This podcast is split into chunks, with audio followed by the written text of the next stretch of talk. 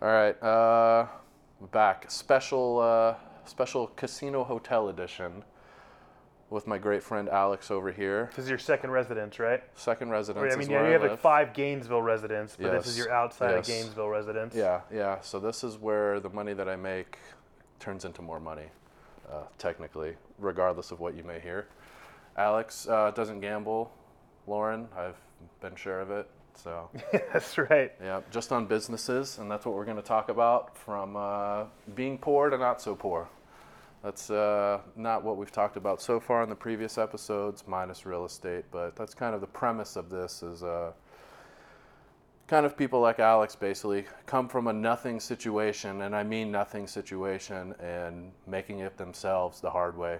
Uh, so we'll start meeting a lot of people who have had journeys like this, how they got out of it, um, some uh, a lot of downs, and uh, hopefully a lot of ups. And they probably won't be on this podcast if there's not a lot of ups. nobody, Let's wants to hear it. Yeah, nobody wants to hear All it. straight downers and Yeah, shit. yeah. So yeah, we'll have some depression episodes maybe, and really get those, uh, really get those going. Well, well, I heard clips from your fucking first episode. You got deep with shit. So, Yeah. is, does this podcast have a name? Uh, it's called All on Black Podcast. All on Black. Okay. All on Black Podcast. That's when you put the the things, and you're like, I'm just going all in. Yeah, yeah. All So that's going all in. Also, an I have done that in life An in Alkaline general. Trio song. Oh yes, there you go. Yep. Uh, so we've got a couple different meanings, and yeah, just basically putting all your, shoving all of your chips in. Got a lot of meanings. I'm, uh, I'm okay with names, you know.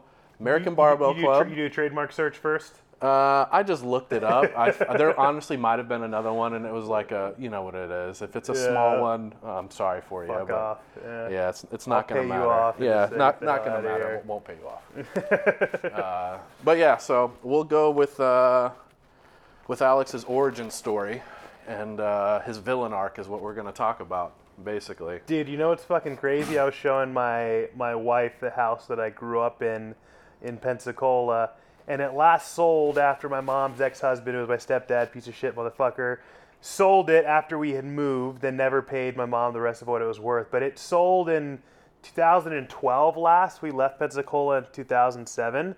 Sold for fucking $105,000.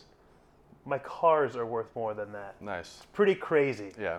pretty crazy the origin and how things can change uh, and flip. But man, like where the fuck do I even begin? You know what? Something else that's crazy that I thought about talking on here. It's like my dad wasn't in my life at all, right? My mom got remarried when I was like four or five. But what's crazy is like what things like run deep in us that are like just inherited genetically that aren't necessarily taught. Like my dad had to flee the country when I was like four, right? He was doing bunch of shit that had the FBI coming after him. My uh, my aunt, she got arrested and he left before they could get him. And he didn't come back for 15 years. He left to Venezuela where he was from.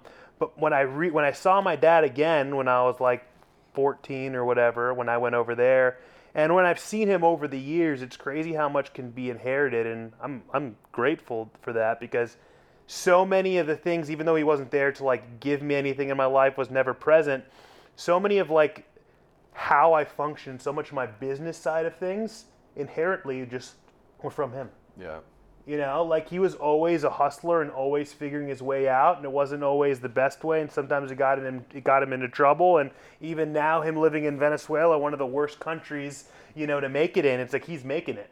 Yeah. You know, but yeah, I mean, I guess that was kind of a, a segue to the beginning of origins. You know, so he, my mom, dad, they were they were there. He, we were, we went from, I guess I was born into a decent situation. Yeah. You know, my dad was doing whatever he was doing for money while also being a car salesman and whatever it was. And then uh, fast forward to four years into my life, he just disappeared, left the country, went to Venezuela, and my mom's on her own, and uh, we're living in Miami, and she meets a new guy, and within six months she got remarried, and we moved to Pensacola. Nice. Beautiful place. Beau- in, in, in, in, in its ways, it actually is. That's some fucking really nice beaches and shit like that, but it's very fucking white trash too. Yep. You know, I'm I'm I'm Hispanic. Like I said, my dad fucking you know went off to Venezuela. That's where my mom's from. My dad's from. Uh, I didn't even know what Hispanic was till I moved back to Miami because there's none of that in Pensacola. Yeah. You know. Wondering why you got a nice brown tan all the time? Yeah, exactly. It's like, oh, okay, but that makes sense now when I went to Venezuela for the first time when I was 14 or whatever. But yeah, we moved to Pensacola, and that's where just fucking, you know, that period of life was was intense. You know, remarried to a crazy motherfucker. Uh, you know, everything that, the sad story could be was there. Yeah. You know, abusive to me, abusive to my mom, eating food, eating off of food stamps, fucking, you know, all that shit. But it was kind of like all I knew. You know, it's like you don't you don't know anything else going into that when you're four or five, and there are things there was good things about my childhood too, and I think that's something that I've learned in life is like through all the negative, you got to look look at the good shit too. Of You know, you got to look at the positive. And uh, like even I was just listening to Theo Von's podcast with Sean Strickland. I don't know if you've heard it yet. I haven't heard it. he went. That, that guy's unhinged, but he had Both he- of them? Yeah, Theo, Theo's unhinged in a good way. Yeah. But Sean, like he went. Yeah, he had a really fucked up childhood, really fucked up, and he went really deep. And he, poor guys remain unhinged, you Yeah. know. And he's made a career out of himself beating the shit out of people, but just has so much anger and so much hatred. And I think something that's important to like break out of that, if you're not someone like that that can still make it in that way, but make it in such an unhappy way, is you look at you know both ends of it. Yeah. So there was positives in my upbringing too, like growing up in a, in a small town and having neighborhood friends and being able to go out and whatever the fuck it was. But there was a lot of fucking shit. And it's crazy because even from like the youngest age I can remember, besides, you know, poverty and not having anything, my whole upbringing was a lot of it was rooted on fear because my family was like super religious, you know. So everything I, I everything I did, you know, you're gonna go to fucking hell. You're gonna, you know, this, that, and the other. And I was just always so terrified about making any wrong decision. And I knew in in my life, I didn't want my life to be how, for my children or whatever it was, how it was for me there.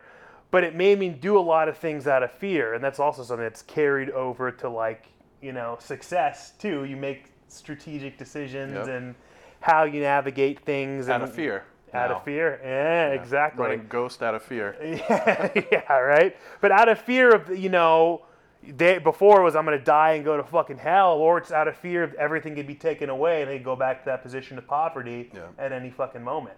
You know. Um, so you know pros and cons, and from the earliest age that I could remember, I always had like the knack to like turn something, turn nothing into something you know? Like in the neighborhood whether it was i got a fucking pack of shitty pokemon cards i'd make like i'd get a hundred cards out of the two cards that i had that were worth nothing you know?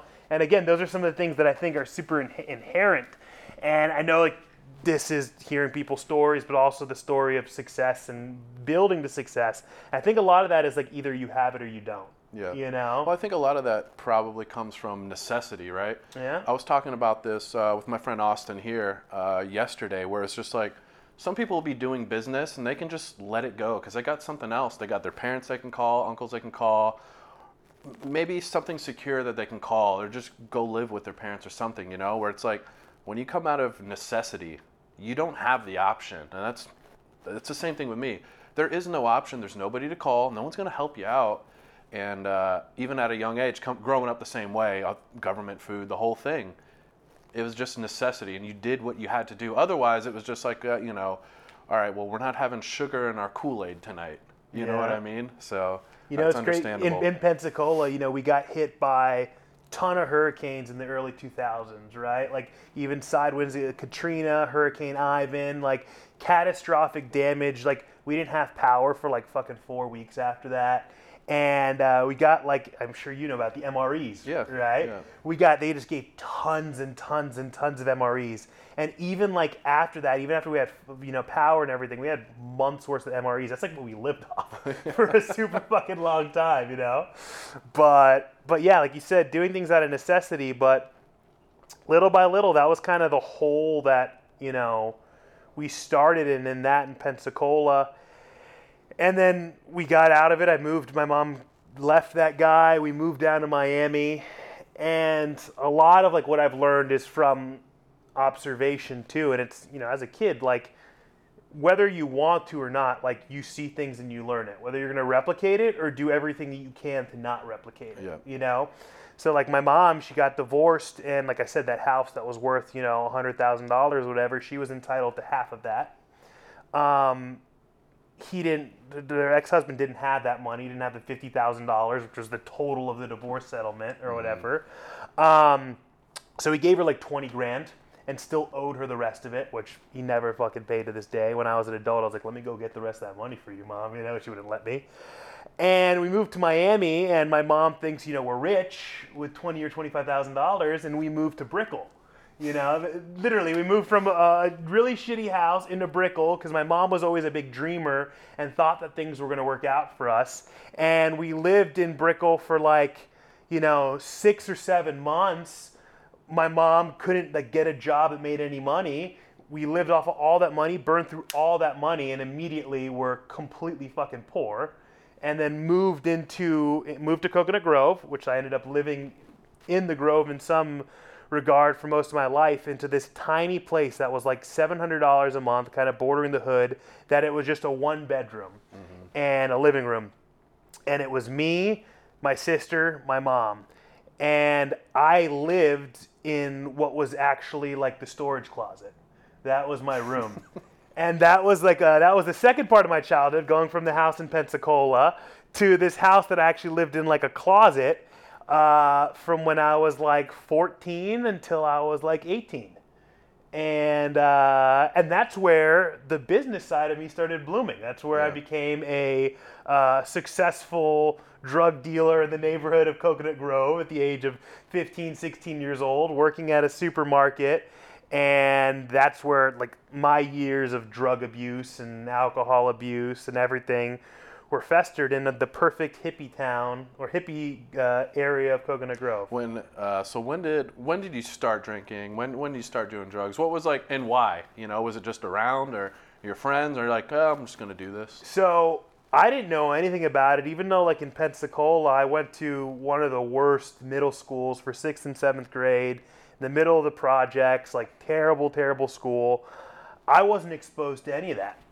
Don't ask me why. I guess it just wasn't as prevalent in a middle school regard up there. My sister, who's five years older than me, obviously going through all this same shit, but probably in a, in a much worse regard because she was older and had more awareness of everything that was going on Yeah. as opposed to someone, you know, 6, 7, 8, 9, 10, 11. And my sister, that also runs, addiction in general runs deep in my family. Deep in my family. Mom, dad, grand grandparents. So my sister, she's, you know, five years older. So by the time she's like 14, 15 in Pensacola, gets in with all the wrong people.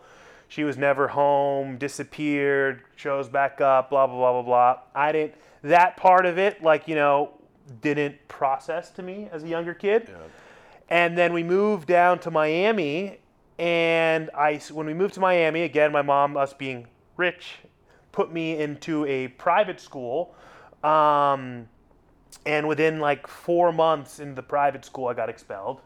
Typical. I went, uh, came from a school in the projects, acting out, getting into fights every fucking day, and it was okay. To I got into three fights in like three or four months at this private school, and they're like, "This child is from hell." You know, they tried blessing me with holy water. Like this is not working out. You gotta go started public school in Miami, and within like a week, I'm exposed to everything. Yeah. You know, and everyone is doing all that shit. So that was, and then knowing my sister, you know, my sister at this point, you know, is 18, smokes cigarettes, always drinking, this, that, and the other. It was just around. So like I started smoking cigarettes when I was like 13. I'd like get my sister's buds out of the ashtray and smoke her buds and stuff like that, and that was just all the kids in you know that I in that school that I went into in eighth grade doing drugs and it started just you know smoking drinking whatever it was and then uh, ninth grade rolls around I go to enroll in the high school in a terrible high school Miami High in Miami and I was high all the time within a week I convinced my mom to let me instead do virtual school Florida virtual school Nice. so I enroll in Florida Virtual School. I'm just in the Grove getting high every fucking day, like chilling. I'd like log in the computer here and there. At the time, none of it was regulated well, so I'd just like Google and I'd be able to find some of the test courses and just like put in the answers. Tenth grade, we moved. To, we moved to then the Grove, and uh, I'm like, oh, all my friends from before went to this school. I'm gonna try this school. Two weeks into it, I try going to the school. Fucking hate it. I'm high every day. Can't wake up early. Pull myself out and roll back in virtual school fuck off the entire year. You know, I'm just getting high all the time, doing my thing, going to hardcore shows Friday, Saturday, Sunday, living my life at Churchill's, you know, living my best life in that regard. And uh, e- even through all this period, which is, and then fast forward 11th grade, I try school again. Two weeks into the school year, oh, I enroll, and they're like, "You're all, you know, like, you have one, you have two credits. We're putting you in ninth grade classes." I was 11th grade. Two, two weeks into the school year, a stabbing happens at the school. They shut us down. We can't use our phones. My mom picks me up. I'm like, can I finally? She thought it was me because I was always in trouble and stuff. Like, I thought you died. I'm like, no, I'm okay. I was like, can I pull, can I drop out now? She lets me drop out. And but through all that time, you know, we're living again, like I said, in, in this this closet of a place. My mom is working like you know practically a minimum wage job, whatever it is, jobs wherever she can, odd end jobs. My sister is off he, home, not home, off home, heavily addicted to drugs and alcohol also. And uh, but through all that, I'm even though I didn't have my shit together, I had my shit together in the sense where it's like I got to get money, I got to make money, I got to provide.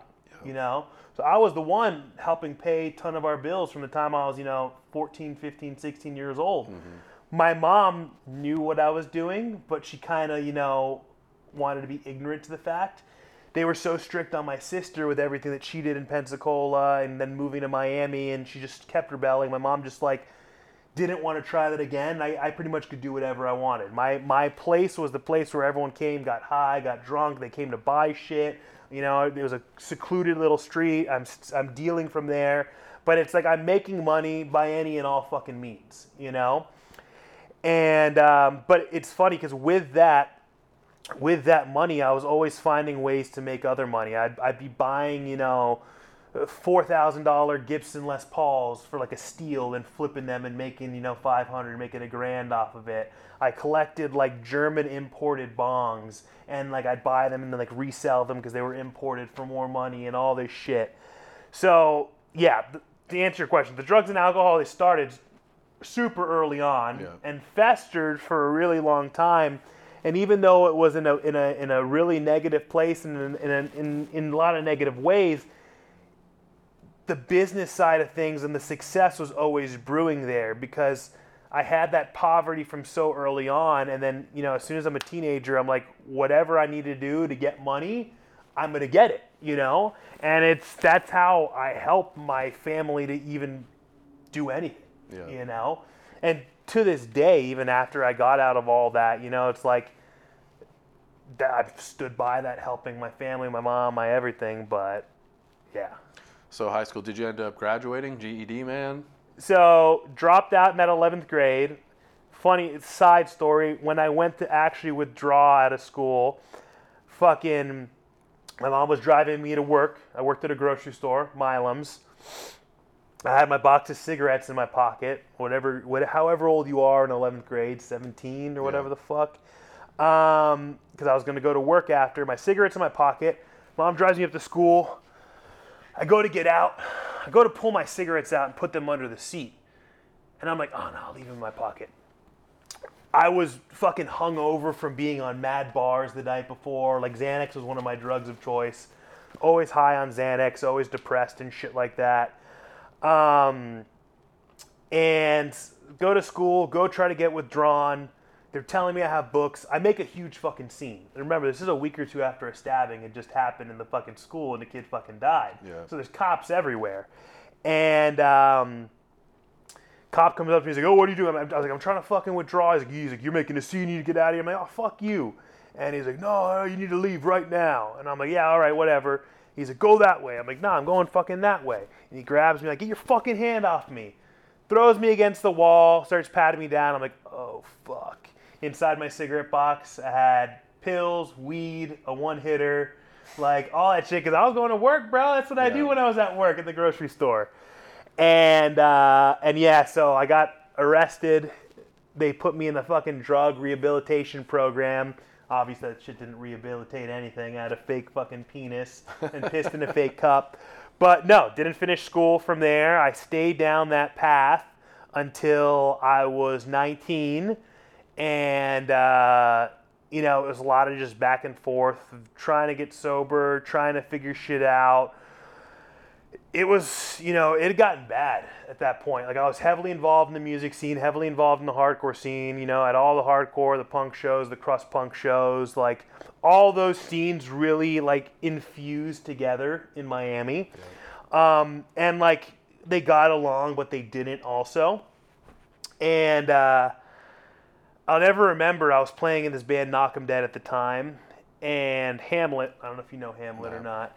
Hamlet was sober, and you know I was always fucked up. Me and his brother were always getting high, and uh, he was like, "Yo, dude, like something's got to give, man." Like, what are you talking about? I think he told me like when I was sober or high-ish, or he's like, "Bro, he's like a lot of people don't like you." I'm like, "Yeah, I know. I don't give a fuck. Fuck them." He's like, "No, like, bro, some people want to do something to you," and I'm like, "Oh." He's like, yeah, dude, you've been fucking with some of the wrong fucking people when you get fucked up at shows and this, that, and the other. And that was like a really huge reality check for me, you know? Because I always had that I don't give a fuck kind of attitude, and yeah, sure, come at me. But I mean, look, we- know how the hardcore scene is, and some of the people that are in there, you, you never know what could actually happen, mm-hmm. you know? And can you or can you not actually defend yourself? And that was like a really big, like, scary moment to me because I'd get blackout and I'd be a fucking idiot and I'd get in fights and I'd do whatever. And uh, and I'm like, man, like, all it takes is one wrong decision. It's like I'm not a teenager anymore. You know, I'm, I'm an adult. You know, I'm always walking around with all this shit on me that can get me arrested, locked up, get me fucking killed, get me, you know, who fucking knows what. So that was like a coming to Jesus kind of moment and it flipped back and forth for a couple months there where I would stop drinking but then I'd still be smoking or you know I'd I'd stop smoking but I'd still be taking Xanax. And it was kind of like a vicious circle of things until February of fucking 2012 so 12 years ago next month I was at a show at the Talent Farm and I talked to I've talked like this whole story before. Danny Soul who you know. And I knew that he had owned a, a gym, and I had been trying to go to the gym in you know in uh, near my house on and off whenever I didn't wake up and I wasn't fucked up, and I was trying to get in shape, and I knew he owned a CrossFit gym, and I knew he was an ex-addict, and I went up to him and I talked to him, and I was fucking obliterated because I had not gotten, I had not gotten, I'd only gotten high for like months leading up to that. I was doing really good. I hadn't drank, hadn't taken any pills, and then that night, I see a bunch of my boys that I hadn't seen in a while, and they had a bunch of fucking Xanax, and we were fucking snorting Xanax and drinking, and I was obliterated. And I tried talking to him while I was obliterated. Don't even remember what I said. Don't remember the conversation. And the next day he hits me up. He adds me on uh, on Facebook. Become Facebook friends. He invites me to go down to his gym, and sober since then. And that's where the fitness journey began. So 12, 12 years of straight edge, man. 12 years of straight edge next month, brother. Yep. And then uh, with every year of straight edge, the bank account also becomes more straight edge and fatter. Oh fuck yeah. Yep. Fuck yeah. So and then uh, so from there you started you started working there at what point at Soul? So like right away, I sign up, commit. I'm there all the time, and dude, I was a fucking 19 year old kid who worked at. Well, I st- I was still at the grocery store. Yeah, I was still at the fucking grocery store at that time, and it's like I didn't know what the fuck I was gonna do, what the fuck was next, you know. Mm-hmm. I had gone from making minimum wage eight dollars an hour at that grocery store but I was bringing in a lot more money than that doing other things. And I knew right when I got sober, well, I'm not going to keep doing this. I'm not going to keep dealing because then I'm around it. You know what I mean? I, I can't be around this. Mm-hmm. That period of getting sober, those first, you know, three months were fucking hell. I didn't go to any shows because I was scared to be around it at shows, and it was like re- it was relearning how to live. But obviously, it's like you know, I'm sober. I'm not going to keep dealing. So that's a huge fucking reality check because I went from being you know 16 year old kid that had more money than anyone, you know, from, from complete poverty to having, you know, money because of what I was doing to like, okay, well, I can't keep making money like this. So it was a big, like, what the fuck? So literally the first thing in sobriety that I find is a gym, and I'm like, I want to do this with my life. This is what I want to do. And like everything that I had done up until this point, anything that I do, I do it fucking all in. I do it fucking big, you know? And I, I, I, go I go head head to the wall. So I knew instantly within those first couple months, and I told him I was like I, I want to do this. I was a fucking 19 year old punk ass kid, you know. He's like he's like all right, well you know we'll talk, we'll see, we'll see. Everyone else at the gym was like yeah yeah sure yeah right. Everyone wanted to do that. It's, CrossFit was all the phase, uh, yeah. you know, all the fad at that time. It was fucking easy, easier barrier to entry. What you get a level one CrossFit certification and sick, you know. But his gym was held to a higher standard. It wasn't like all those other gyms. But you know, he saw something in me and shit. And uh, it's funny because after being at the gym for like three months, I get past that really difficult period, three or four months. I couldn't afford it anymore. Couldn't keep paying $150 a month for a CrossFit membership when my income is only from the fucking grocery store at this right. point, and I'm still helping my mom pay the bills. I'm still, you know, all that. And um, so I tell him, I was like, yo, man, like, I can't afford it. Like, you know, I, I still want to see you sometimes. And so I start going to the gym by my crib, you know, 24 hour fitness in the Grove, 20 bucks a month. I'm still committed to it. And like two or three months later, he rolls up to the grocery store. I'm working the fucking seafood department. He orders some fucking fish. He's like, he's like, so when are you gonna start uh, interning at the gym? And I'm like, what? He's like, yeah, you, you, you want to intern, you want to learn, right? I'm like, yeah. He's like, all right, come tomorrow. You start tomorrow fucking that was it. I showed up the next day. The way that I'd get there every day, I didn't, I didn't, I didn't have my fucking driver's license till I was like 20 or 21. You know, thank God that I fucking didn't, because who knows what the fuck would have happened. You know, back in the day, no Uber and shit. I would take public transportation everywhere to get all the fucking shows. You know, metro rail, buses, this, that, and the other, and to, to get to work every day, to get to the gym, take the metro mover, then a bus take a, a, bike, all that shit, and a bust ass to get there every single day between working at the grocery store and being there. And um, I didn't let up. It was funny because when I started, he told me, he's like, hey, you know, you being here doesn't mean you're going to have a job. You know, like there's absolutely no guarantee of a job. This is just you like soaking in and learning an apprenticeship, learn the knowledge. Who knows what could happen after, you know? And after that point and before that point, there had been tons of people who interned at that gym who wanted to come learn the knowledge. They're there for a couple months, they don't get a job, they leave. I was there for an entire year before I even started working there. But right off the bat, I still I still keep my job. You know, I'm still working, making the fucking shit minimum wage. Fuck you, Milam's. You didn't take care of your people. But um, I, am like, I, I got to figure out ways to make money. So he let me, I was on commission base before I became a coach or anything like that.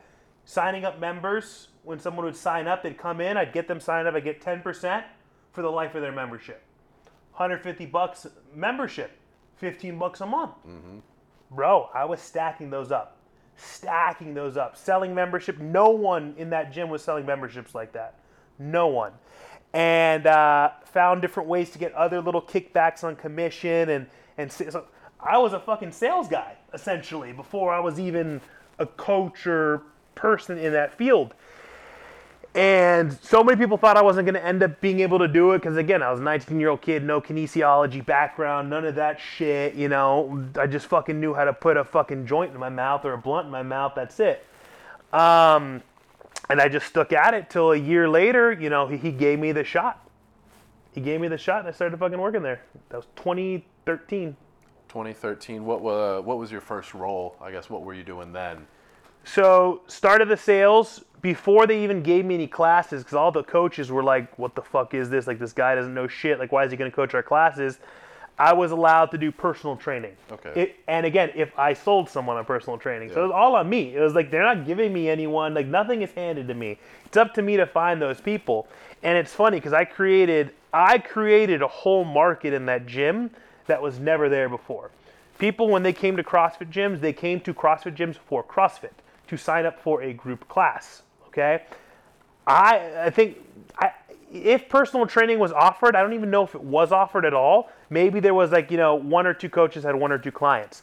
I created a market in that in the sense in the sales side of things when I'm showing these people to the around the gym, explaining them what CrossFit is, putting them through. We would give them free like 15 minute one-on-one workouts to show them what CrossFit is like. Um, I used my negotiation and my sales to convince people, no, like, sure, you could do that CrossFit $150 a month, but you know, you're going to be looped in with 10, 12 people, or you could just work with me. So I started stacking tons of personal training clients, tons, tons, tons of personal training clients. And then at that same time, little by little, I start getting handed some boot camp classes. Not even in the gym, outside of the gym. We went and mm. taught them at a park, getting paid 10 bucks a pop. You know, I'm, I'm, a, I'm a nobody, I'm a, you know, I'm a newbie. But in the day, that was more than the fucking $8 getting paid at the grocery store. I was Yep. fucking stoked on it. But with those people that I was converting to personal training, I'm like, you know, I'm a numbers guy. I'm like, oh shit, you know, I'm getting 60% of this 60 bucks, you know, fuck, I'm getting paid, you know, 40 bucks each time I see this person, 35 bucks each time I see this person. This is fucking sick. So over those next couple years, I built that like a motherfucker because right away I started realizing in an industry like that, and I knew that from the grocery store too. I was always in the grocery store. How many hours can I work? Can I get there early? Can I stay a little bit longer? You know, when you're doing things on an hourly basis, you only have so many hours in a day, course. so you can only get so many dollar figures for each of those hours.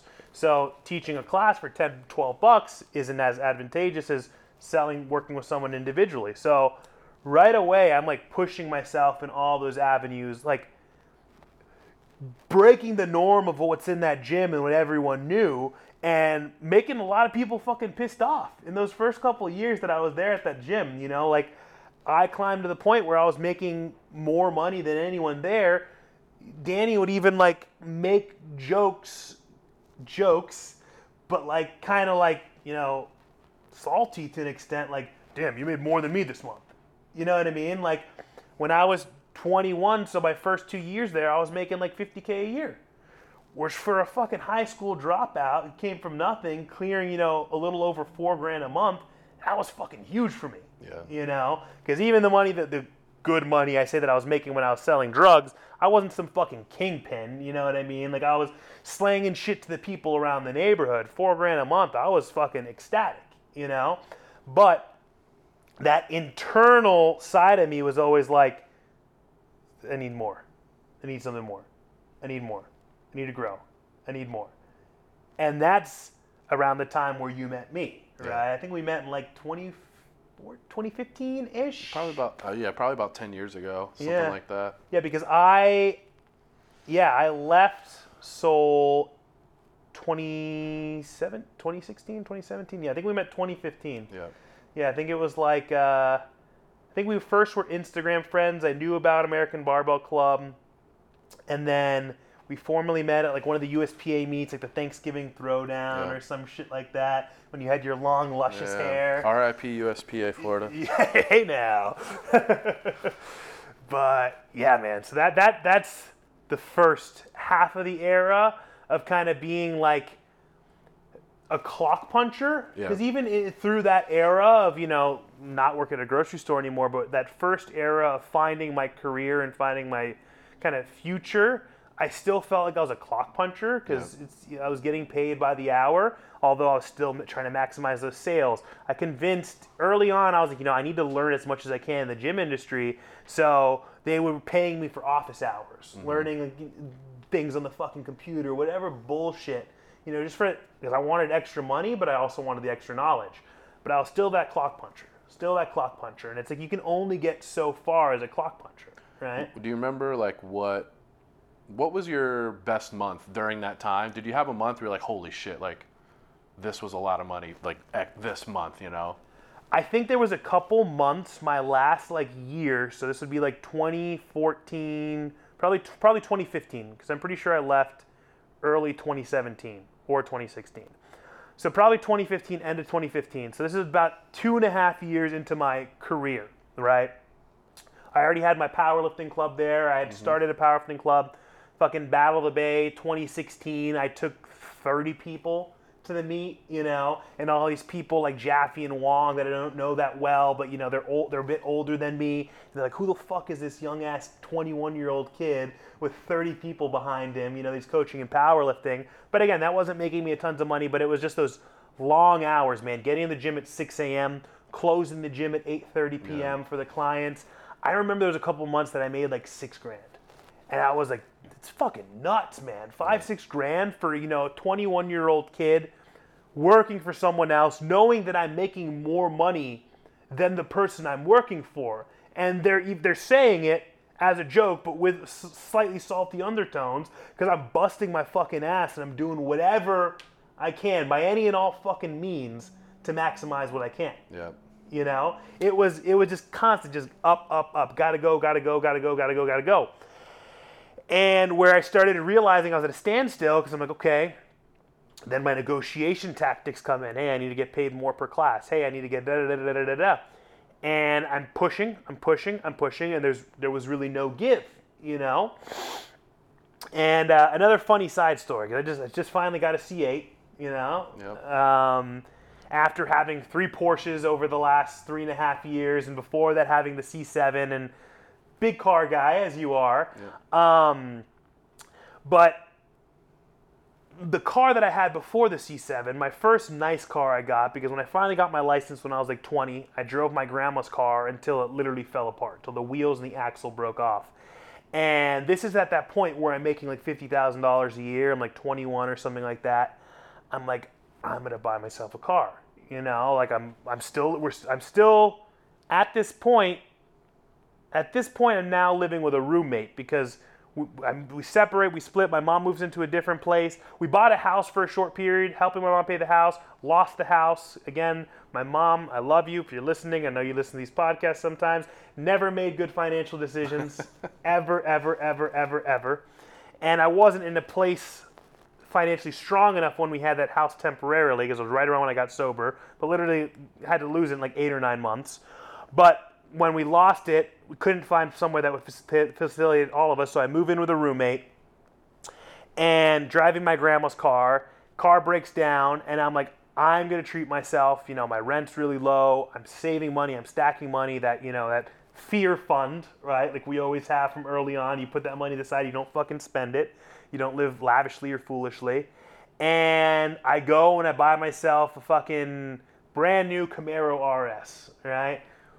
A whopping 28 grand, you know, brand new off the lot. Add add the leather package, add a couple things, big V6, 200 horsepower, whatever the fuck it is. But you know, my first nice car, and uh, I'll never remember because it it, it it lit a fuel under me where it, it pissed me off, but it also like fired me up. Where you know my old boss, he was like, "You're a fucking idiot. Like, why'd you buy that?" And I was like, I, I can afford it. No, you're you shouldn't do that. You don't know. What if you get less classes? What do you? Da, da, da. And I was like, all right, all right. And that like lit an even bigger fuel kind of to me, where it's like I knew I wanted to keep growing and keep exceeding where I was. I was already in a great position, way farther than I had anticipated. But with each like extra notch that I've kind of achieved, it's just like it came full circle. Again, when I was at that the dealership where I just got my C8 was the same dealership where I got that Camaro 10 years ago, you know? And it was like such a nice full circle moment. Now I bought that C8 cash, you know what I mean? From going financing a $28,000 car 10 years ago to now buying a $100,000 car cash. So, yeah. That's a, a big difference from uh, selling some eighths, Yeah. you know, Coconut Grove. yeah, dude. So you went from uh, all right, you were at Soul, and then when transition from there, or what what what had you moving from there? I guess was it was it kind of the the wall that you hit? So it was it was really it was really frustrating because I was in a place in my life, and this is something that it it radiated in me and kind of fueled me for a really long time. Where when I was in that position, I'm making you know fifty grand a year. I'm like, how? What's the expiration date on this? You know, how long will this last? And again, that's like the fear in the back of my head always. I'm like, you know, how long is CrossFit going to be relevant like this? How long is this gym going to still be here? You know, like, what's next? What if the gym closes down tomorrow? at the end of the day, I'm not really fucking qualified. I don't have any, you know, any Yeah. any shit like that. Um, there's always a fear. And I'm like, you know, what would I do next? Would I get into fucking real estate? You know, would I do this, that, and the other? Something completely unrelated to fitness. I knew whatever I do, I would be okay, but it was always a fear in the back of my head. Then seeing that kind of point where I was maximized financially, not making more, they were unwilling to meet me with any more financial, even though I was bringing a lot to the gym. Fucking you throw Stefi and Hayden into the mix, right? Stefi and Hayden, if you guys don't know, these are people in the fitness industry, owned Hybrid Performance Method. They trained at Soul, right? I knew Stefi before she started dating Hayden. She was an intern doing her undergrad there at Soul. They start dating. They start Hybrid there, essentially in the gym. They do their first photo shoots essentially there in the gym, um, to the point where it became like a kind of a conflict and they got kicked out of the gym. So then I start they I stay close to them, I stay talking with them, and in that period of like end of 2016, early 2017, I have a couple dinners with them and they like start having me ghostwrite some programs for them. You know, because they knew like I'd established powerlifting club, I was good at what I was doing, you know, but it had to be clear that it was ghostwritten because there was kind of a conflict and kind of some animosity there between, you know, the gym and them starting a business in a gym, you know, and when that gym offered programming online. So it was, it was a conflict. So fast forward, you know, about uh, eight, nine months, a year later, summer of 2017 is when they approached me and they're like, we're going to open a gym. They're like, how much are you making there right now? And I'm like, you know, oh, you know, I'm making, you know, X, Y, Z. And again, at that point, it was still about 50K a year. Hadn't really grown. Um, I was still comfortable. I was happy. Um, I was still living below my means, putting money to the side. And so they're like, you know, what what if we offered you blank, you know, as a salary, salary, you know? I'm like, whoa, salary, you know, something I'd never heard before. I was used to having to punch that clock, teach the classes, work with people. And they're like, we'll give you that, and you can do personal training here, and you keep 100% of it, as opposed to before the gym was getting 40% of it. Um, bring your your clients over, train them here, keep all of it. We'll pay you the salary, and we only need you at the gym 20 hours a week. I'm like, what the fuck? I was like, yeah, no brainer. But then obviously I start thinking about, you know, what about this current situation I'm in? I need to have some loyalty. You know, I've built something here. I do feel like what I've built here is kind of at the end. And, you know, so I approached my old boss about it. And, um, I had I, before that I had asked Hayden. I was like, "Can I?" I was like, "What if can I work the 20 hours in the mornings at your gym in Wynwood, hybrid gym, and then I still go to Soul, coach my powerlifting club, and do shit in the evening?" He's like, "Yeah, I'm fine with it. If Danny's fine with it, I'm fine with it." I'm like, "Okay, cool, cool, cool." So I go, I sit him down, and that was a big no. And that was uh, essentially, in a nutshell, the closing of that chapter Yeah. you know? And I think we've talked about it. And you know I've I try to talk about it in the most tactful way possible but it's like that's also life and business and friendship and it's really hard when they all intermingle and all go together. But sometimes that's just how life is. You're in this door you're in this place with this person for a certain amount of time and then eventually it fucking shuts and it might shut abruptly and not in the best way but it is what it is Yeah. you know and so that that's pretty much what happened with that and uh, and i transitioned over to hybrid And then, all right, so so the hybrid years. I mean, we talked a little bit about it, you know, before we got everything going Yeah. and stuff. So, so you've got your 20 hours there, which ended up being a lot more than that. Yeah. You know, down the road, um, and that transition period kind of, you know, from what I know, from just knowing the business, right, kind of gave you uh, not like an unlimited budget, but like kind of I feel like let the creativity really blossom out where it's like all right let's like build something up. You don't got to worry about the expenses. Just make it oh big. yeah 100% and, and I've, i literally use those exact words. You learn on someone else's dime. You learn on someone else's expense you know? But i was always because the way that i am i'm very strategic and i always do things in best interest i'm not like oh let's spend you know, hundred thousand dollars here, just throw it up in the air and see what we can catch. You know, I always utilized finances and money and made decisions as if they were my own. And you know, so over those periods, you know, I went from being everything completely changed after that. I went from, like I said, being a clock puncher um, to r- helping run a multi-million dollar company to starting a million dollar clothing company um, and to operating helping operate the company to the extent that people thought it was also my company you mm-hmm. know? Like the way that i represented the company the things that i did the way that i carried myself in the company people thought that i was also one of the owners because i took that much pride in it and it was it was it was awesome to be able to have like you said kind of those almost unlimited resources and just so many new connections and so many different things to see that it's like I was able to take it and run with it like this. But could 99% of other people be able to do that? Yeah. No. You know, and that's something I, I've said on so many podcasts of like the people were like, oh, I want to start a gym. I want to work for myself. I want to, you know, be successful. Bro, 95 to 98% of people can't, And they won't. And they're they're clock punchers. And they'll always be clock punchers. Yeah. And there's nothing necessarily wrong with that. You know what I mean? But I think it's like there's either characteristics that you have or you don't.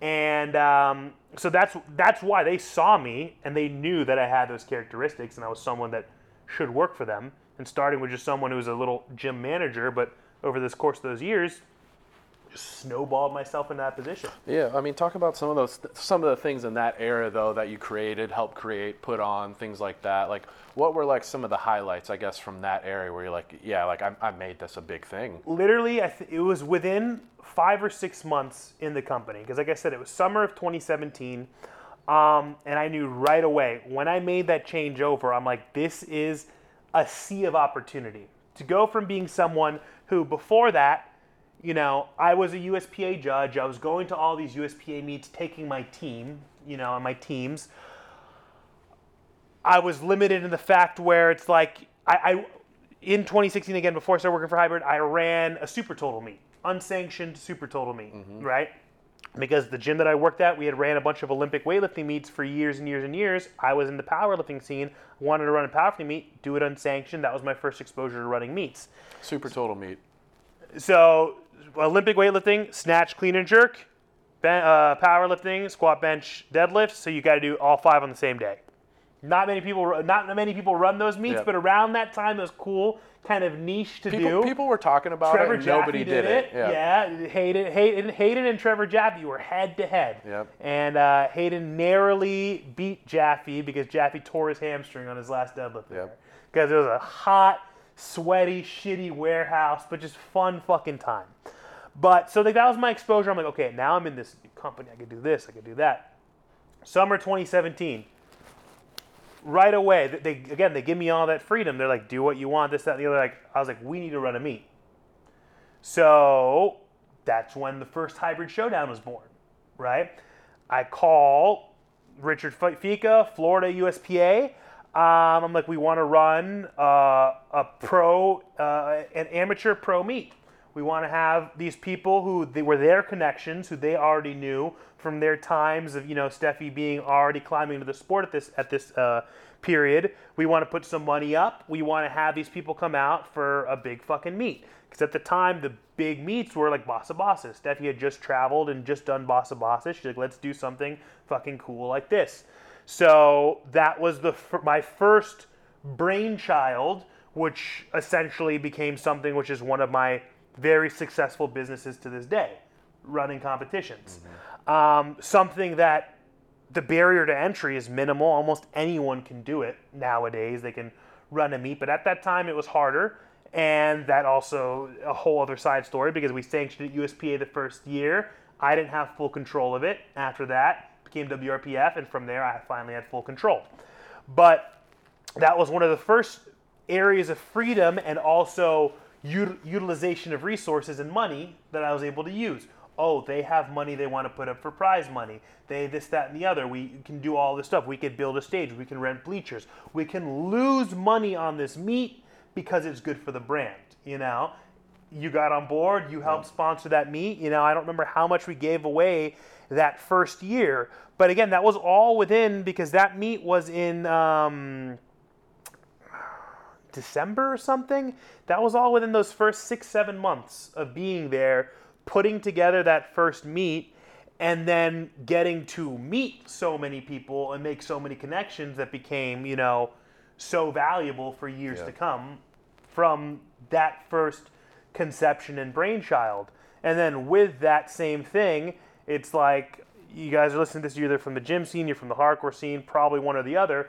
It's like fucking band merch was always a big thing for us. You know what I mean? Like I had boxes of boxes of band shirts, loved band shirts, sold the gym that I'd worked at, did a bunch of different band rip-offs, mm-hmm. you know, Misfits, Rancid, Judge, whatever shirts we had, and I always loved that side of things and I'm like, man, I want to figure out a way that I can bring this over to this new company that I work for and run with it.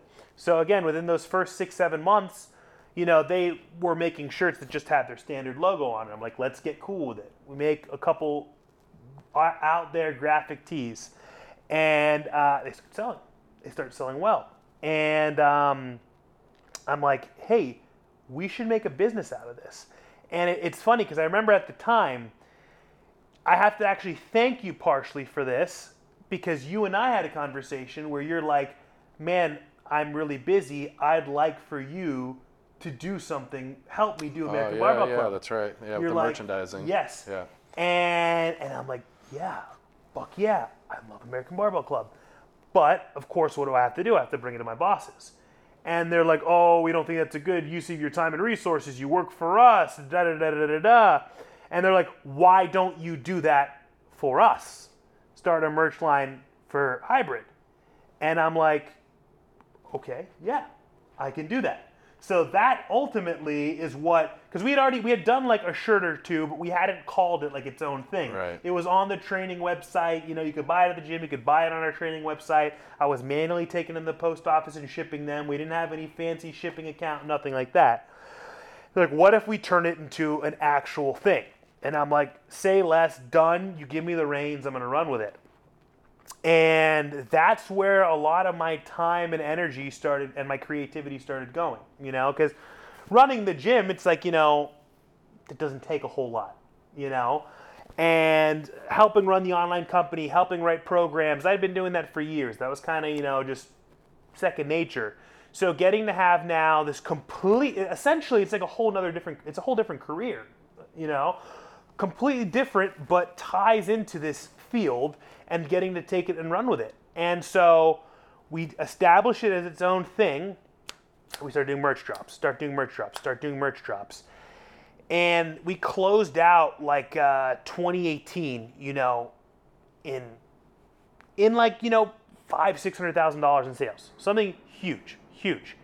And at the time, you know, we're like we're sending it to print shops, having the stuffs printed, you know, coming up with the drops, and then that's where my my business mind and my always more, more, more mind came in. I'm like, well, why are we giving someone else that business when we can do this ourselves? You know? So I'm like, I know someone who's done screen printing. We can buy all this machinery, spend 15, 20 grand, which will pay itself off in one fucking month. Yeah. You know? And that's again where they gave me the checkbook. They're like, all right, we trust you. Let's do it. And we did. Get a warehouse and increase production, increase amounts of drops to the point where then that second year, 2019, you know, it did over a million dollars in sales. In a in a freaking fitness, you know, graphic tee company that is some kid from the hardcore scene who liked band merch just kind of started coming up with different ideas. And it gets to then that's kind of where the the ultimate, you know, boil over happens. You know, end of 2019, I'm seeing all this money coming in, I'm seeing all these finances, I'm taking so much pride in what I'm doing, and I'm like, fuck, I'm not a clock puncher anymore, but I'm doing all this for someone else. You know? And I was like, why don't I just do this all for myself?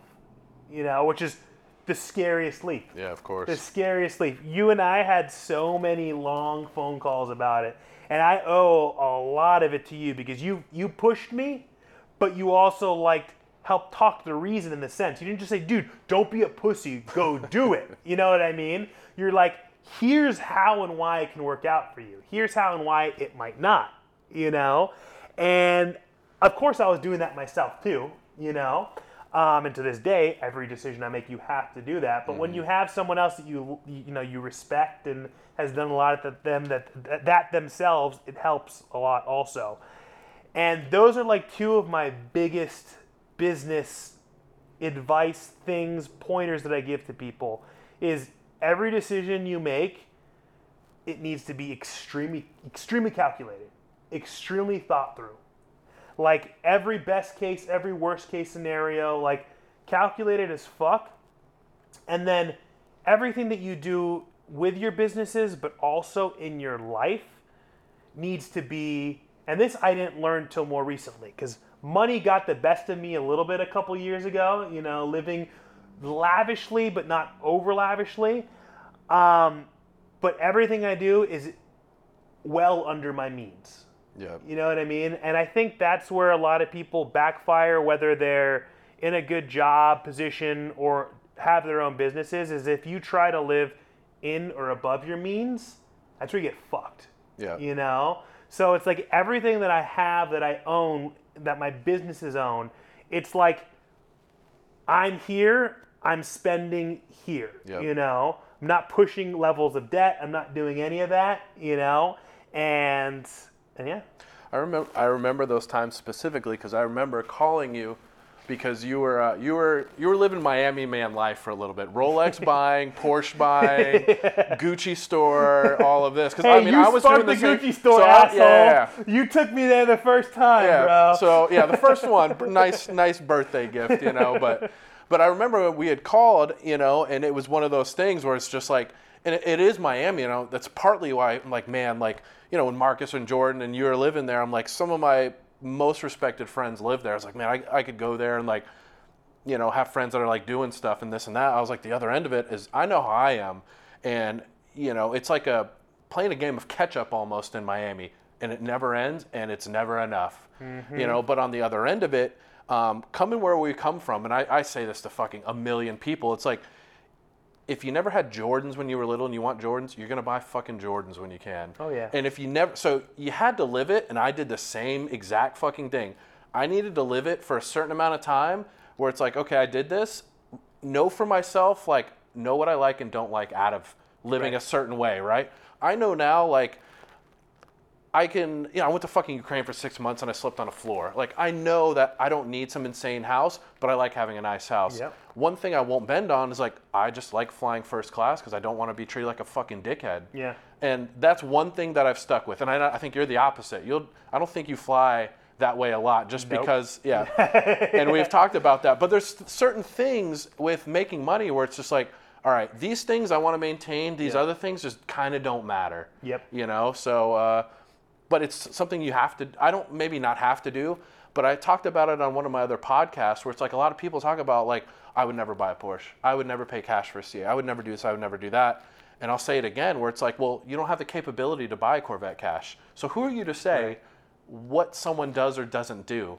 You know? And uh, I, I still maintain that feeling to where, like, you're able to do a lot, I, and I feel like I'm able to do a lot, and it's just now you limit it, and you're like, okay, pretty exactly what you said. I know what I'm bringing in, I know what I'm spending, and I can do something with the rest of this, you know. And there's going to be a certain point in time, probably, you know, with Ghost or the brand or wherever, where it's just like, okay, this is making enough. I can hire another Alex. I'm just going to go make another company, and just now I've just tripled my income, you know, from buying my own time back. So, yeah, we've we've both lived it.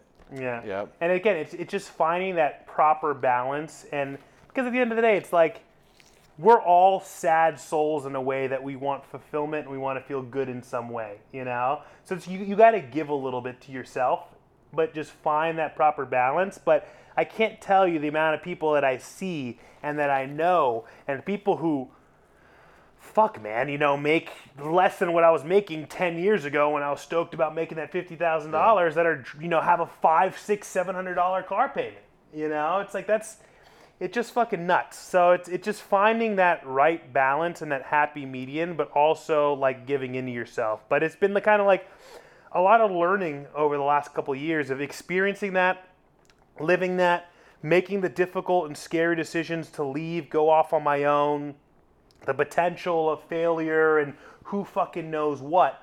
But like I said, to, to pull back to what I said when I was working at that gym all those years ago, you know, the CrossFit gym, it's like, I'm like, how much future uncertainty is there here? You know, how long can I be here in this gym or even in this industry? How long will CrossFit be around? Start working for hybrid, making, you know, significantly more than I was making, you know, at, at the old gym climbing up, climbing up, climbing up. Growth was slow, but growth was steady. I see my bank account growing. I see how much my paychecks each month are growing. But I always had that like, how much, how much, what, what is the expiration date here? Yeah. How long do I have here? You know, will what's gonna will this company dissolve? Will this this that and the other? Will it get sold? Will it just all fucking hell break loose?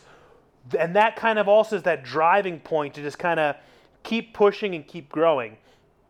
And then I can finally say that it's like I'm in a place in my life, and it took again fucking 12 years in this career, if you'll call it that, from when I got sober when I was 19, and I'm 31 now.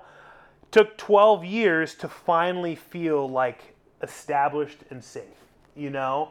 where it's like I have way less of that just kind of fear of like anything, everything being stripped away from me. And but look at everything that went into building to get Yep. there, you know. And because again, we just talked about then all that time in hybrid, leave in 2020, and then it's just been years of now building everything, but for myself. And god damn, the amount of fulfillment that you have when you know it's all fucking yours, and no one else needs to see the numbers in those fucking bank account. No one else needs to fucking look over any profit and loss statement. No one else has to cut a check except fucking you. God damn, that feels good. But before you got there, let's see, uh, got married, Yes. left hybrid, Yes. started your own comp- companies, multiple companies, Yes. uh, bought the building that your gym is in, Yes. uh, painstakingly. Yes. You know, so a whole lot of transition because you went from you know like anyone else, you go from the guaranteed money to well, hope this works. Yeah. you know, all of that happening at, at that same time. So I guess uh, go into kind of, you know, your deal with Ghost, starting that out. Um, I mean, where it started from, from to buying the building and everything kind of involved in that because this is kind of like, um, well, I mean, it's always been a growth trajectory, but it took a little sharper, uh, you know, northern route at this. And it's so that is exactly to where the piece that I preach, the calculated decisions go. When I was working at that CrossFit gym, all I thought about is, oh, one day I want to own my own gym. You know, one day I want to own my own gym. Early on. Then I start working in the back, working in the office, hearing my boss say that I'm making more money than him. And I'm like, God damn, maybe I don't. And that's where I start having those questions of, well, what's actually going to be next for me? then go start working for hybrid. Through all those years there, I always thought about what's next, but never once did I think I want to open my own gym.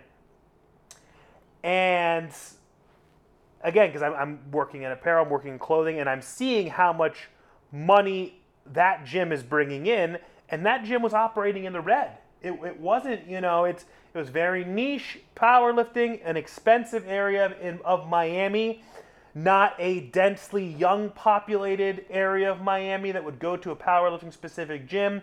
Tons of competitors in that area. I'm analyzing all this stuff, but just also knowing Miami as a whole, I'm opening a gym, not on my mind at all. What became and what got on my mind in 2019 is I'm ultimately I can't keep doing this for someone else. I need to do it for myself or with someone else. So, Ghost Strong Equipment, uh, to make that side store quick, launched in 2018 all started by a DM. I was man- uh, one of the many things I was doing for Hybrid. I was managing Stefi's DMs at the time. used to get tons of DMs from companies. Let me sell you my fucking, you know, butt plug trainer and all that stuff, you know? And I see an, an email or a DM, Ghost Strong Equipment. Hey, you know, this, uh, my name's Tim. We're starting a new company. We, you know, uh, it's gonna be equipment. We'd love to send you a bench. If you guys know me, I'm a fucking bench guy, right? You know. And at the time, we just had beat up old TSS benches mm-hmm. that were the shitty ones that fucking indented after two fucking months. And I'm like, new fucking bench. I'm like, fucking say less. Start talking to the guy. And we were in the process of we were about to move from that first hybrid location to a new location. And we were going to expand. And, you know, expand from literally a 1,600 square foot place to a potentially four or 5,000 square foot place. We didn't have equipment for that. Start talking to the guy. I bring it up to Steph. She's like, "No, no, no, no, no. I don't. I don't want to do. I don't want to. Some random person." da, da, da." I'm like, "I don't know, man. This seems legit." Against her will, I kept talking to him. Get on. A, I, I look up the guy because he tells me like his pitch of his company. I'm like, "Who the fuck is this guy just starting equipment?" See his uh, company's. His family company's been around 100 years, steel manufacturing, you know, multi-million dollar company, and he's the fucking president of it.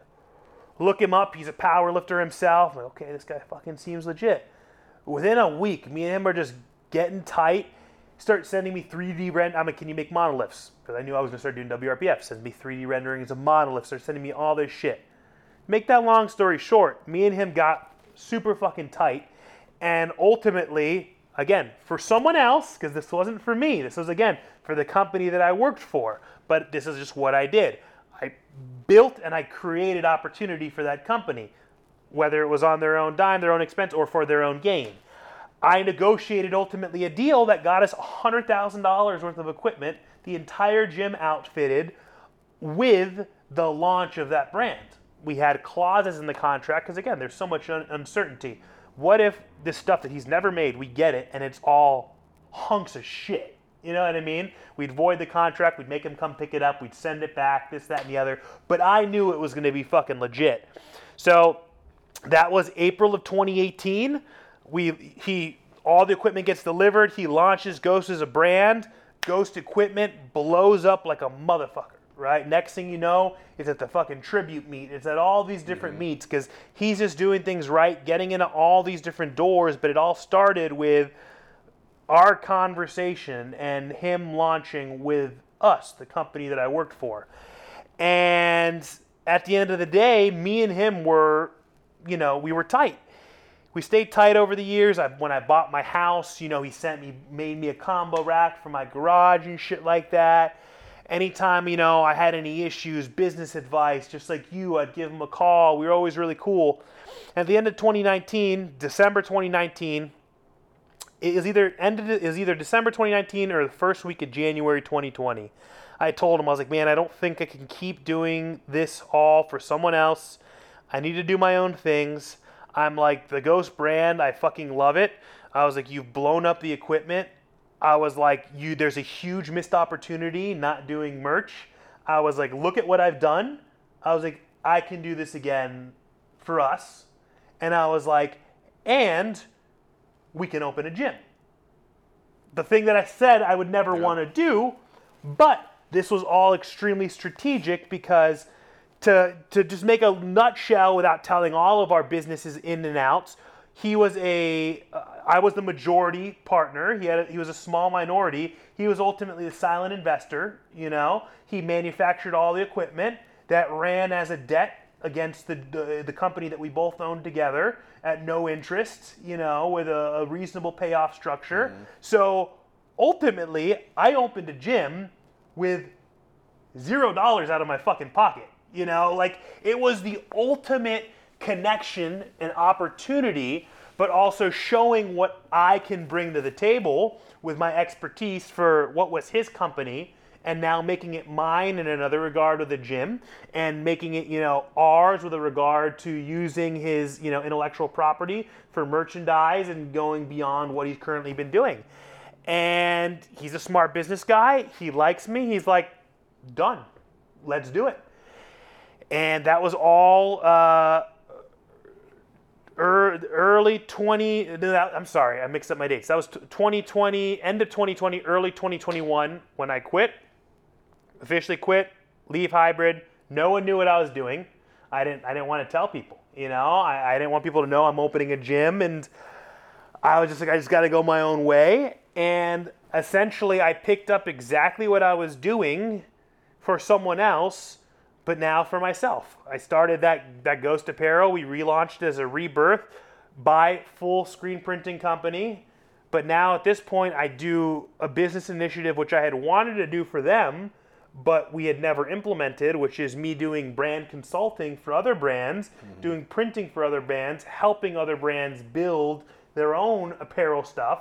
Essentially, kind of what you wanted me to do for you, Yeah. but I was limited. I couldn't do that because I worked for someone else. Um, and bro, it's only been three fucking years. It's only been it's only been, but it's been three years from that early 2021 to when I quit.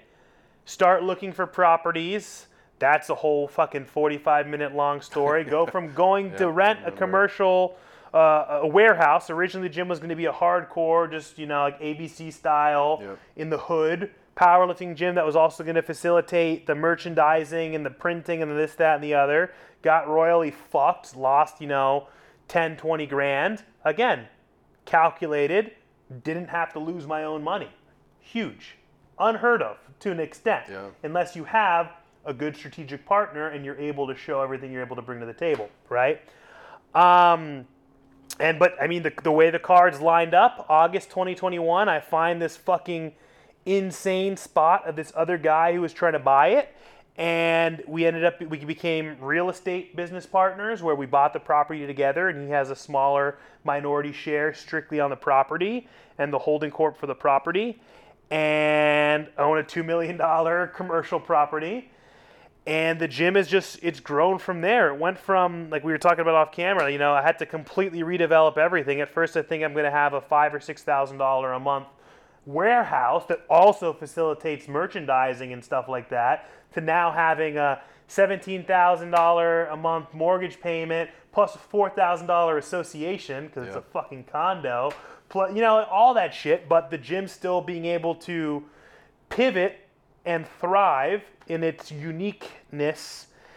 The, the ghost blew up, the clothing blew up. My partner decided in May 2022, so a year and a half ago, he wanted out. So I bought him out, and that's where ultimately it was, you know, he was a silent partner at the end of the day. He was a support and financial backing, and ultimately gave the name. And he just didn't want to be involved anymore, so he blessed me with continuing the legacy. And at the end of the day, it's it's so much more refreshing because even though I didn't work for someone else, having a partner is okay, but having 100% of something is so much fucking better. You know? Yeah. Uh, yeah. Yeah, so uh, talk about that. You t- mentioned your payment, so I guess talk about that payment change and maybe uh, maybe hard lesson learned uh, with commercial real estate with that one. I mean, you did what you had to do to get the asset, which is always number one, but you know you did it with uh, a little bit extra stress, maybe. Yeah. So this is one. This is one of my wasn't as calculated or wasn't as foreseen, but this also wasn't. This this same thing fucked over so many people. Yeah, of course. And if you are not a business person, investor, anything, all you know of it is as inflation, right? So August 2021, we find the property. We're on a month-to-month lease with uh, the owner of it. He refused to sign a lease. He just wanted to sell it. He didn't want the asset anymore. Um, the guy who I was buying it with originally, he was supposed to be getting the financing, and we had a great loan locked in. His partner, because it was two of them and me, the way that it was going to be split up. And it was going to be 50 50. The two of them 50, me 50 on the property. And last minute, his partner, because he was having to buy it under his law firm and shit like that, like some like different shit that he didn't feel comfortable with in the financing at the final hour in December. So four months into the gym being open, right? After I first lose the place that I was in, now I find this amazing place, August 2021. We're going through buying it on a month to month rent, affordable month to month that we know, even though it's way above my business plan. Now we're at 12.5 a month, you know, with all in what we're paying the, the the landlord at the time. December of 2021, three days before my birthday, my partner, he's like, bro, my boy, he's pulling out. He, he doesn't want to do it.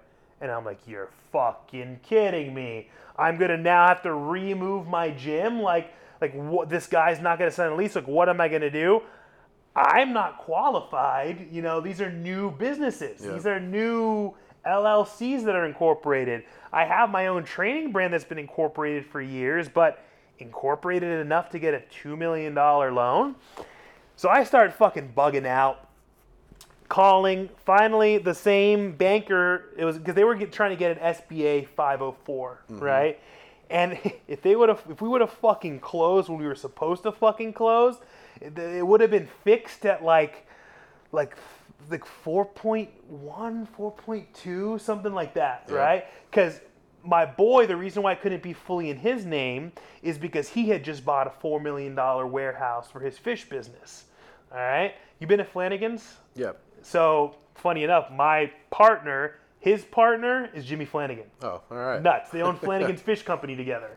So he had just gotten a fat loan, so he couldn't be the main. So I'm scrambling, talking to bankers. I'm like, whatever fucking takes. Look, I got money in the bank for down payment, like whatever. So like, no, this is fine. We have a loan option for you. Like, you do? Like, I'm like, these are new business. No, it's a startup. You're okay. You have a home? Yeah. How much is your home worth? Oh, you have a million dollars equity in your home? Oh, yeah, de- definitely. We can give you a, a, a loan.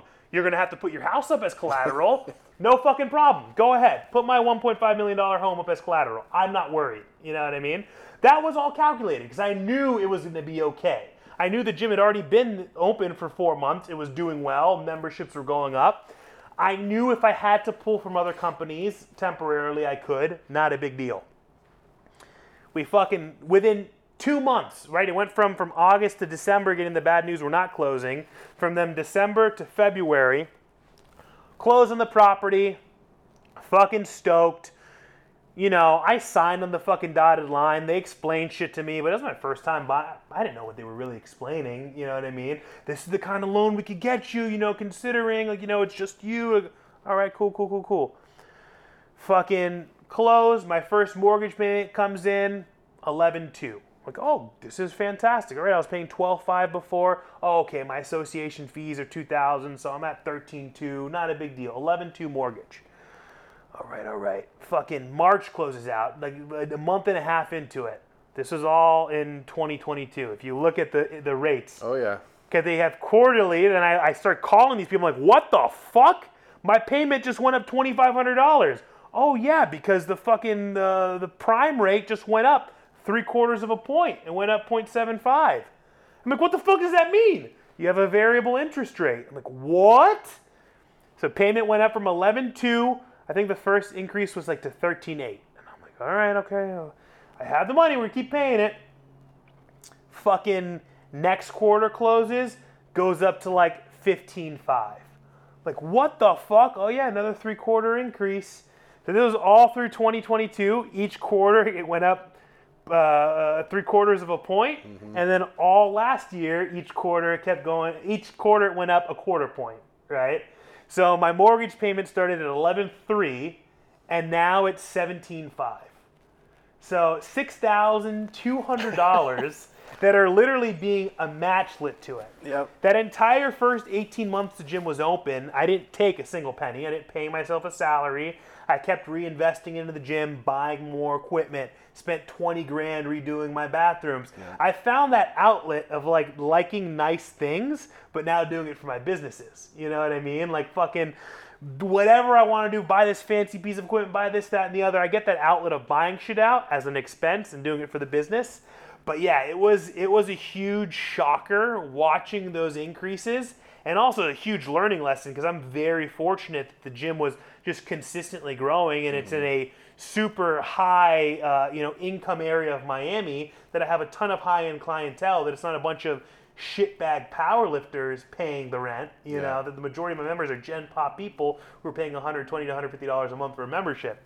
Uh, so I was able to facilitate that. But that was like an ultimate like although things were calculated, I never fucking calculated that because I never knew any better. Let's know? say so six thousand, seventy-two thousand dollars one year. You know, six thousand a the month. total that, that's the, that's the increase. I looked at my end of the year Right. after the first year, paid like a hundred and ten thousand dollars in interest last So year. let's say two years, two hundred twenty thousand, right? In in- in the extra Yeah. on the property, but you know, since you bought it to now, like, what do you think the value is now compared to buying it? So I bought Comparatively. Uh, de- definitely. I bought it at 1.9 easily. It's hard to know with that market, and it's because how things are rapidly changing, right? Like probably 2.5, 2.6 if I was to so guess. So, so it, you're still not lost money. and at the end of the day, what would happen if I didn't own it?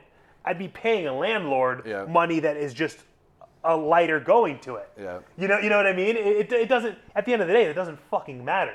Because at the end of the day, well, let's say you're you're in a three-year lease, and that three-year lease is up, and the landlord now, which is happening to so many fucking people in Miami, I know multiple gyms getting closed down Yep. um, because lease is up. Oh yeah, yeah. The new market rate now. Oh, you're not paying fucking twelve dollars a square foot for a warehouse anymore. You're paying fucking thirty. Yeah. You know, and their rent goes up 150 percent. and like it's that, and it's every know? year. You know, there's the good and the bad of it because you hear people being like, "Fucking landlords are pieces of shit." Basically, that's like pretty much like everyone our age or younger. Right. You know, fuck landlords. So I'm on the other end. I'm a landlord.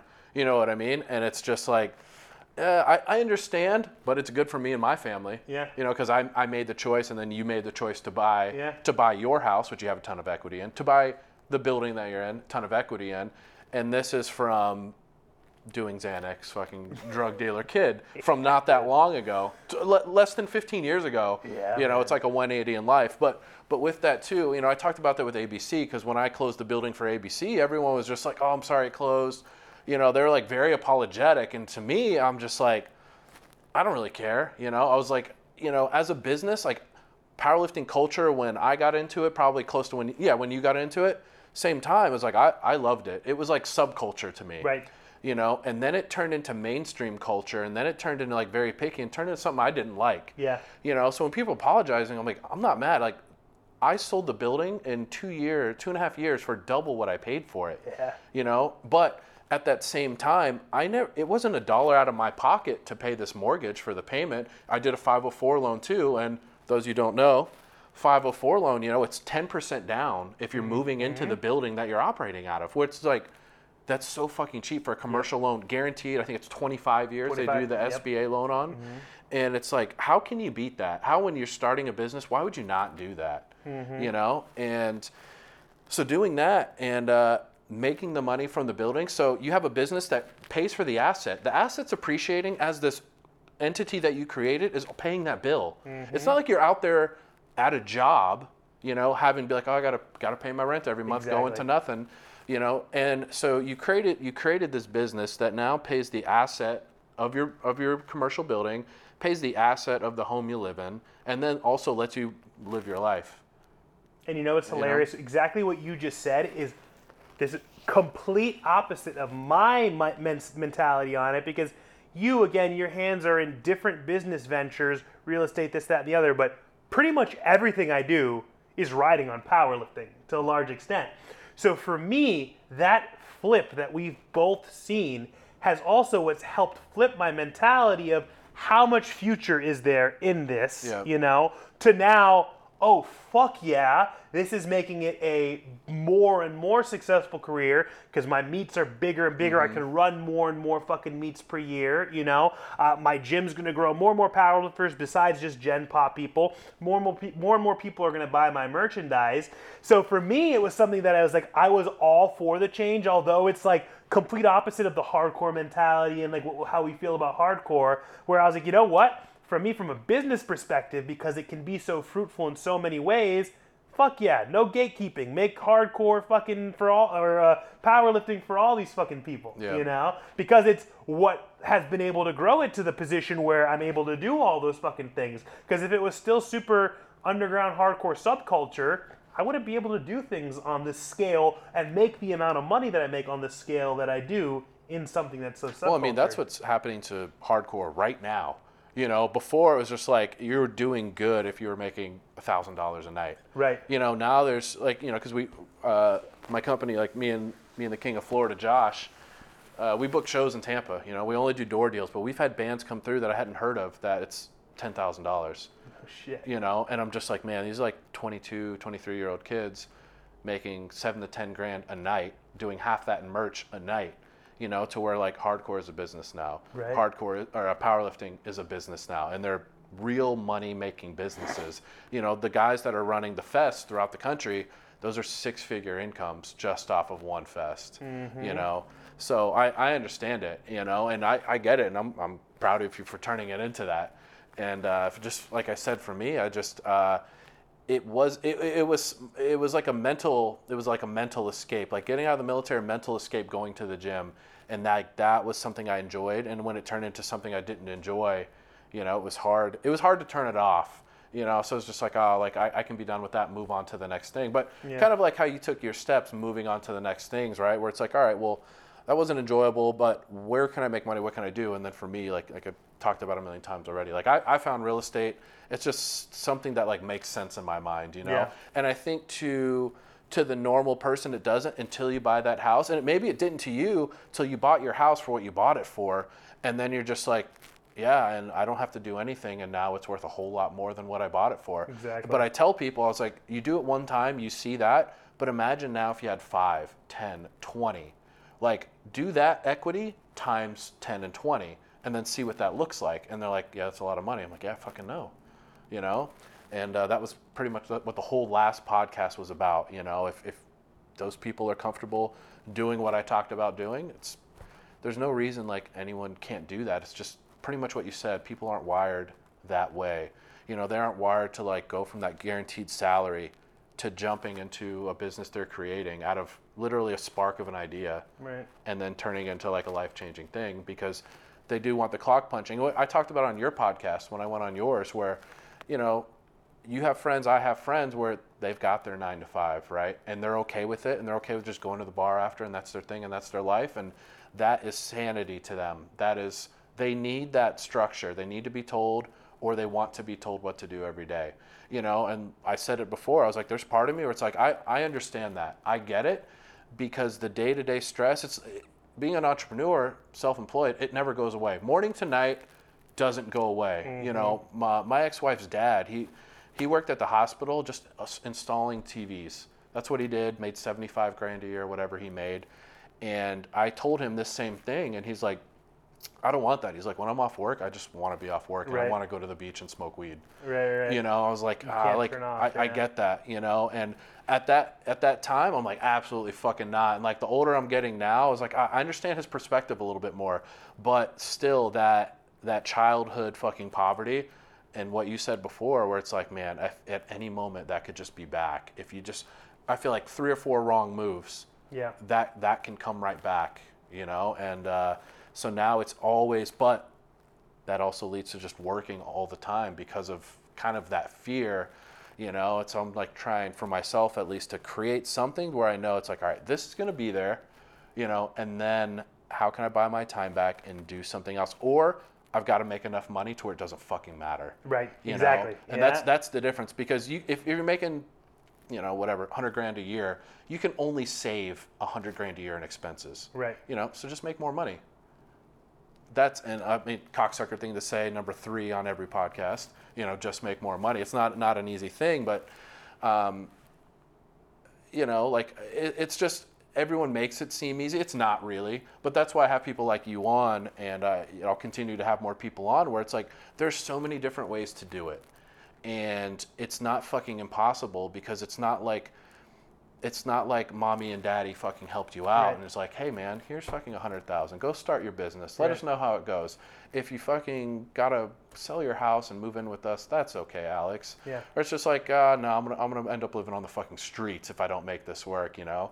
And now it's it's fast forward. Uh, oh, n- separate topic, but. Uh, you know, when I when I hear people talk about uh, saving money and they're like they're glad they don't have kids, right? They're like, oh, like kids are so expensive. I, I like to keep my money.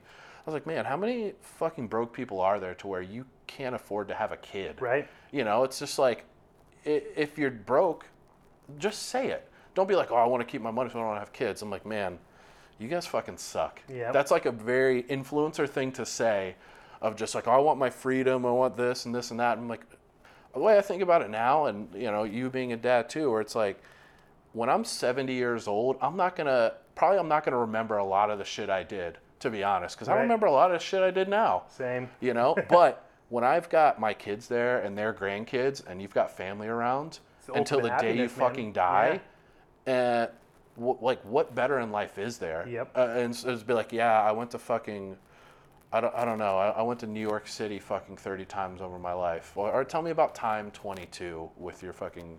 And, I, ex, and I'll tell you know? what, that was one of the ultimate, literally always my kind of my life goals. Is again growing up, fucking complete pro- poverty, my mom struggling to work, her ex-husband struggling to work. Literally, like there was living off the food stamps, no actual career. When all those hurricanes hit, they started. We were they started a tree cutting business. Yeah. And I, when I was fucking 10 years old, I was helping them haul logs and shit like that, you know? And I always knew I needed to have a fa- I wanted a family. I wanted kids, wanted to give them a better life, wanted to be able to provide. And even again, in all those other positions that I was at, you know, my wife was working. My wife has a degree. She works at FIU. She worked at a university. You know, she made 65, 70K a year, you know, with her degree after being there for eight years or whatever. Benefits, fantastic fucking insurance.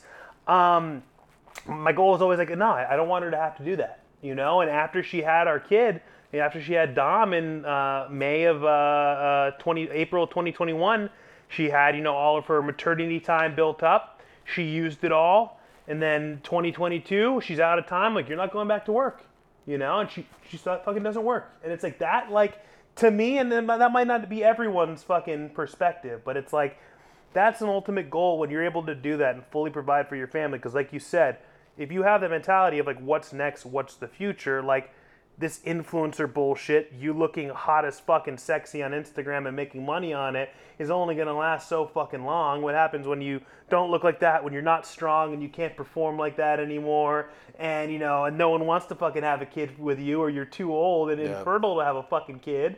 And then now you're fucking 45 50 years old punching a clock and your life fucking blows you know? So literally it's like i've been able to live out my fucking dream and you know to my wife just being able to focus on our kid and fucking provide for them and it's it's crazy how things can come full circle man but not everyone can fucking do it not everyone can fucking do it So what's what's what's future for you? What would you say like the next five years or so? Is it another gym, brand expansion? Uh, You got anything lined up? Uh, Honestly, I feel like the last year, especially with having you know my son and trying to have another kid, is for the first time in these many many years of my career that I've been finally on cruise control yeah. you know that i'm not hitting the gas anymore like needing to add something to my plate and this that and the other i'm on cruise control if anything fucking backing off and slowing down a little bit because things have built into such a, an amazing position you know so quick so quickly and so rapidly and just the amount of fulfillment that I have from being a dad and all that, you know, it's it's taken away some of that fulfillment that I need in other areas. So honestly, it's it's cruise control. Keep watching my babies organically fucking grow, my businesses and my fucking baby.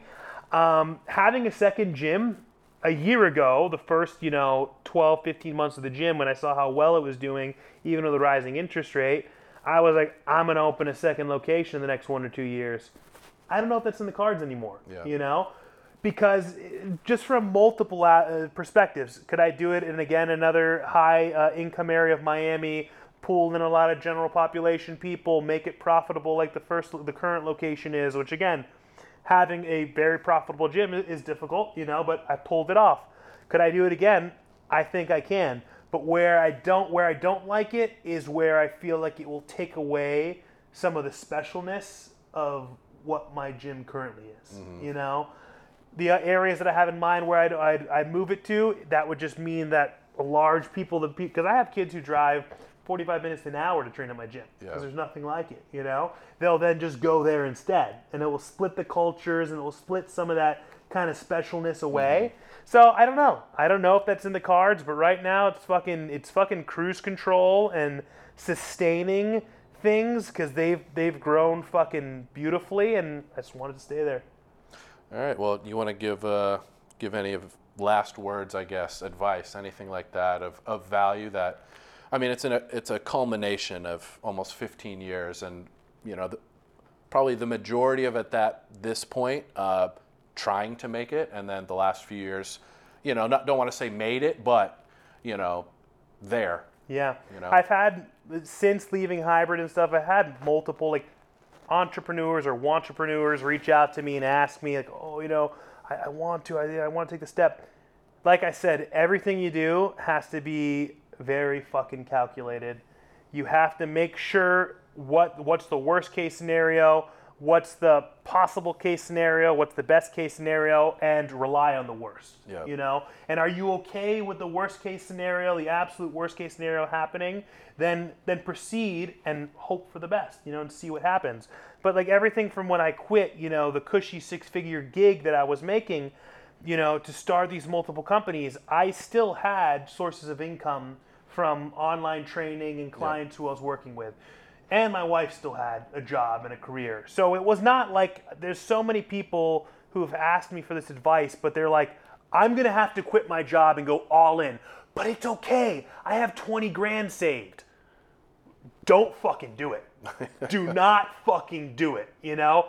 Try to establish things with wherever you are in your career or whatever you're doing, whatever you're wanting to do, whether it's in the fucking fitness field or something related. Keep doing what you're doing, see if there's a market, um, and just don't fucking rely on being a goddamn fucking influencer. Don't rely on your brand identity being you. Literally, what you and I were talking about Yeah. off the fucking camera. If you have to rely on your brand identity being you, you're gonna get fucked eventually. Yeah. You know what I mean? Like having Ghost, my ex partner was able to create a legacy, and I'm able to keep that legacy going with all the different things that I've done. My meets, my pro meets that I've been running for fucking seven years. It's a legacy, something that could keep running.